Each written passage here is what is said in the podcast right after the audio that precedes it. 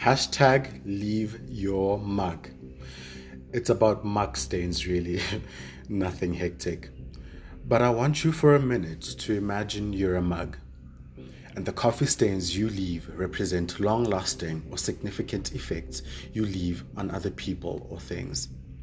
Join myself, Paul Crowley, in conversation with people I identify as heroes, telling us how they are putting a stamp on the future and making a contribution to future generations.